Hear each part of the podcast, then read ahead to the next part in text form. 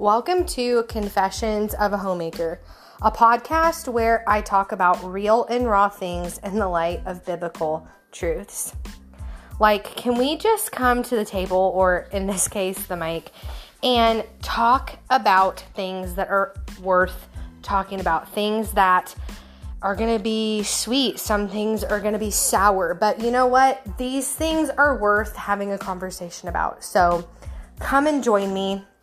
There's always room at my table, and buckle up.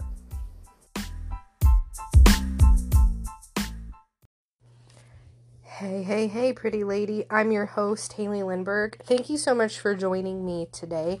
I am excited to talk about this. So this subject is something I will probably talk about very regularly.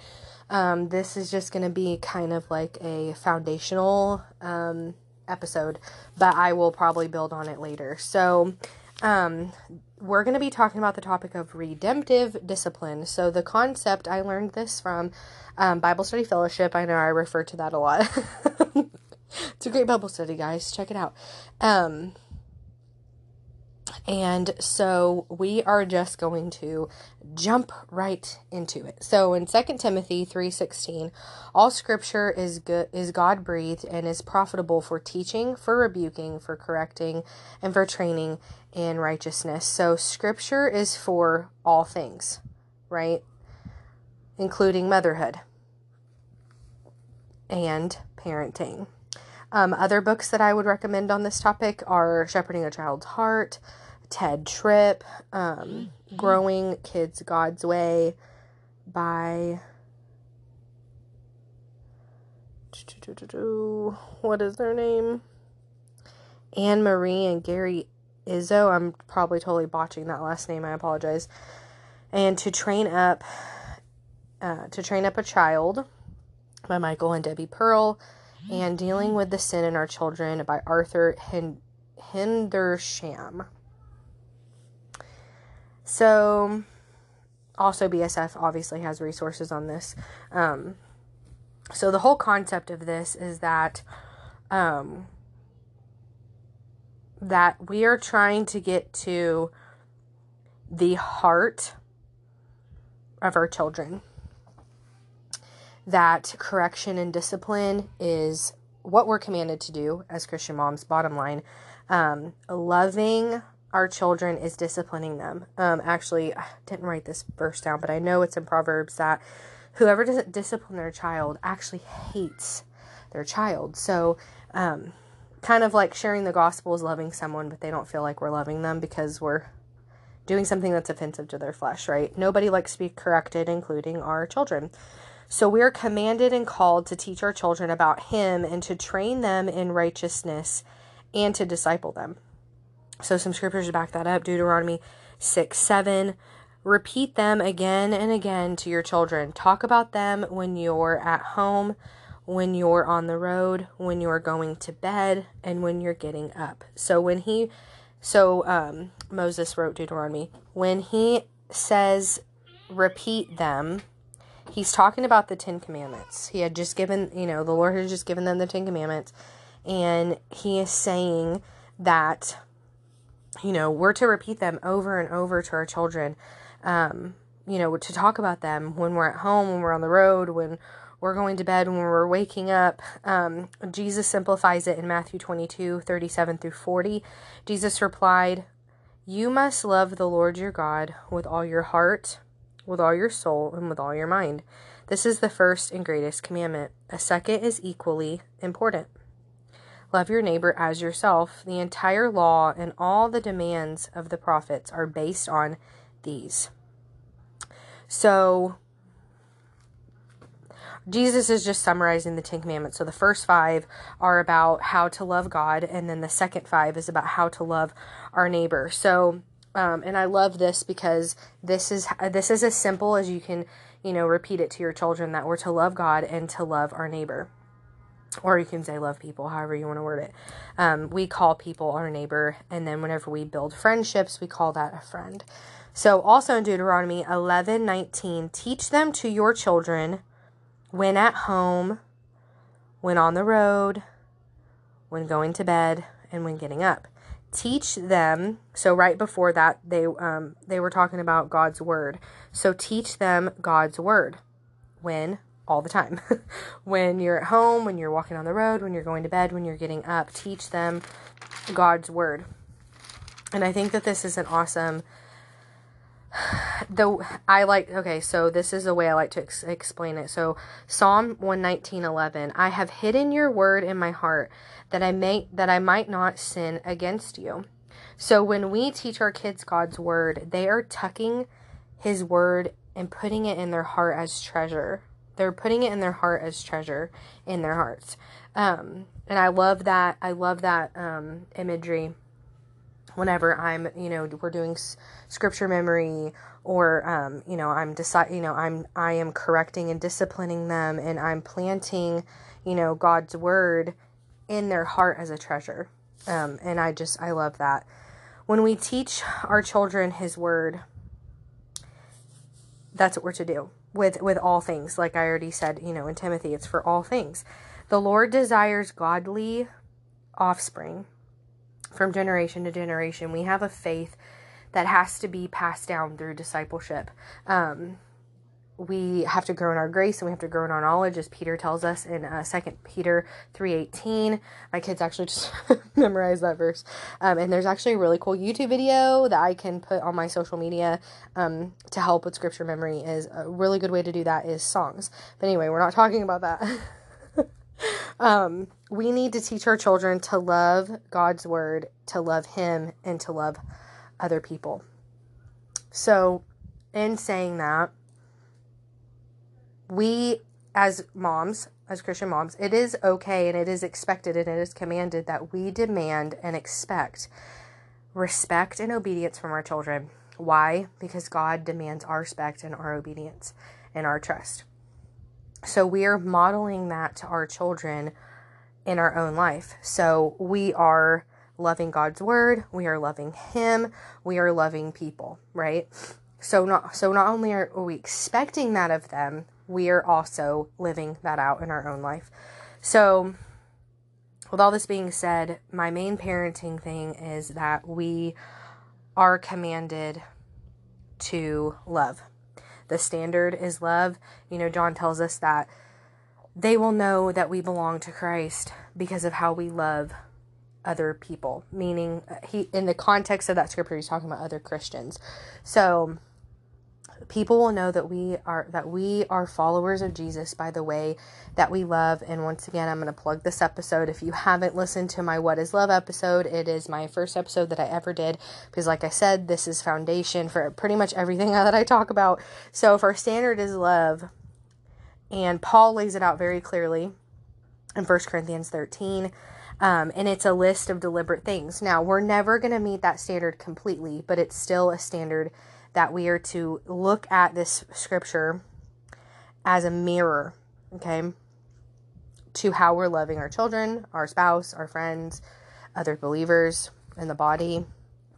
Um, and this is the standard that we are holding our kids to, that we ourselves, that the Lord is holding us to, and we are holding this to our children. Once again, we're living that out as an example. Um, I also want to point out discipline. God disciplines us through sanctification, right? Like he he does that because he loves us. So we're also modeling that in our children, to our children. The whole standard of love is my like basis for discipline. So the older they get, I I also added on um, Galatians five, fruits of the Spirit. Um, they all kind of go they all kind of go together, but they're also very distinct. So um the older that they get, that's also another um, mirror that I teach them through. But just basics. Um, I start this when my kids are about two, um, because I hate calling it terrible twos. I call it the troubled twos. So the reason why it's troubled is because their personality, their flesh nature is really coming to the surface. So what I mean by that is like they they want their will, they want their way, and that's when they become demanding. They throw fits, they do, you know, they turn into a um you know, it's the troubled the troubled twos. Um And really, I feel like that, um, that is when correcting and discipline, in my family anyway, really, really starts. And, and that's what discipline is. It's just correction. Um, so the Lord leads us in this to live this out in our lives, the standard of love. So we are also expecting our children to walk this out. Um, so let me give an example. Uh, my son, um, is special needs, but this is still his standard. And let me give you an example. I think he was about two and a half, and he was really, really, really, really, really struggling with sharing with baby sister. And, which, you know, all kids said struggle with sharing because, you know, adults also struggle with sharing. Um, and I think I was reading Shepherding a Child's Heart at the time, and I was also in B S F learning about redemptive discipline, about, you know, getting to the heart of the issue, this, what is the sin Um, issue, getting to that and ripping it out, spraying, you know, spraying weed, you know, weed killer on it, um, before it sprouts into this big, you know, tree that you have to, you know, chop down. Um, so he had a really hard time sharing. I mean, hitting, biting, I mean, just all, all the things that, you know, if you've struggled with it, your kid, maximize that by like a thousand, because he was nonverbal. We were in speech therapy anyway. So I started to teach him the concept of, you know, special toys that you don't want to share, like, um, because with, with special needs, you have to, you kind of have to, you know, you have to figure out what works for you with discipline, but I had to kind of tweak, tweak it, you know, um, if it's like a specific in the moment, it's like, okay, well, I had to set the standard of like, you know, these special toys that you don't want to share, they don't leave your room. You go to your room to play with them. You know, living room is common area, whatever you bring out here, if sister wants to play with it, if a friend wants to play with it, you have to share. And why? Because sharing is kind, and it is also non-selfish. So in First Corinthians, it says to not be selfish or self-seeking. Um, so, I mean, it took, I mean, it took about six plus months, but, um, I had, you know, I started to notice that, like, he would willingly offer um whatever, the the toy, the food, it doesn't matter. And now I have a five-year-old boy who is just the sweetest, most generous, um loves to share. And it's because I spotted the sin, I got to the heart of it, I spoke scripture, I, I taught him truth, I I handled it in love, and I corrected him to that standard of why we do that, right? And it, I mean, and the, it's all day long. Like, it doesn't stop. It's over and over and over and over and over. But you're holding them to that standard of like, look, sister is crying. Do you see that she's crying? She is crying because you are choosing to not love sister. You are choosing, and I will say it, you are choosing to not have a fruit of the spirit of kindness. And Elliot, this is why we need Jesus, because Jesus shows us how to love our sister. And so do you want to choose to live how Jesus wants us to live? And and sometimes he's like, yeah, no. So he gets a consequence. And and isn't that true in our life? When we choose to disobey God, we get a consequence. So um, anyway, bottom line, I have a five-year-old now who is very generous, very thoughtful, loves to share. Um, if you would have told me that when he was three and I was going through this, I'd have been like, nah, you're funny, you know, like whatever. So, um, what we want to do as Christian parents with, with, we are parenting, correcting, discipling, molding, training up in righteousness, however you want to word it. It's all the same thing. Um, our goal should be heart transformation. Okay. So not behavior modification. So with behavior modification, all you're doing is correcting the behavior, and your children become little Pharisees. We don't want to raise little Pharisees. We want to raise kids who have been changed by um, our standard of living a godly life. And what does that look like? And we don't want to be Pharisees either as moms, right? We want to be um, changed and transformed and renew our minds of the power of God's word and the power and the presence of his Holy Spirit and are in and within us. And we, we follow the Lord in those things, and he is heart focused on us. So we model that in our parenting, that we we want our children to follow us in our imitation of the Lord, and that we are focused on their heart. Kind of, kind of similar to how Paul in the in the Bible was saying, "Imitate me as I imitate Christ." Um, same thing, same concept. We are following. We want our children to imitate us as we imitate Christ. So, changed heart equals changed behavior. So when you get to the root, just like Christ does with us, when he changes our heart, it automatically changes our behavior. Um, and that and that is what we should want in our parenting. We need to get to the root of whatever sin it is. And that's what it is. Bottom line, it's sin. Um, it's their flesh nature that's fighting for their own will, fighting for their own way. They pretty, you know, they... They want to define love. They want they want to submit their will when they want to. They want to obey when they want. They want to respect who they want to respect. And bottom line, as a Christian parent, is like, you will respect me and honor me, because that is that is mine, says the Lord, as your mother, as your mom. Um, you will obey me. We actually have house rules from um, Bear and Squirrel that I printed out, um, and it's one of the very very first rule is obey without delay. And I add another rhyme, all the way, not halfway, okay? But this is a concept that I'm modeling in my life as their mom. I want to obey the Lord all the way. Without, I want to obey the Lord without delay, all the way, not halfway. Halfway obedience is, is disobedience, right? So it's like we're teaching our kids these things in a practical way. So as moms, our duty is to raise godly children and to help them understand, like Ephesians six one, that children obey your parents in the Lord, for this is right, to teach them that when they follow us as their parents and they honor us and they respect us and they, they understand that we're trying to raise them to be, you know, godly people who choose Jesus, um, that they, when they are, you know, obeying us and trusting us, they are worshiping the Lord. They are living a lifestyle of worship because they are submitting to the authority that is given over them.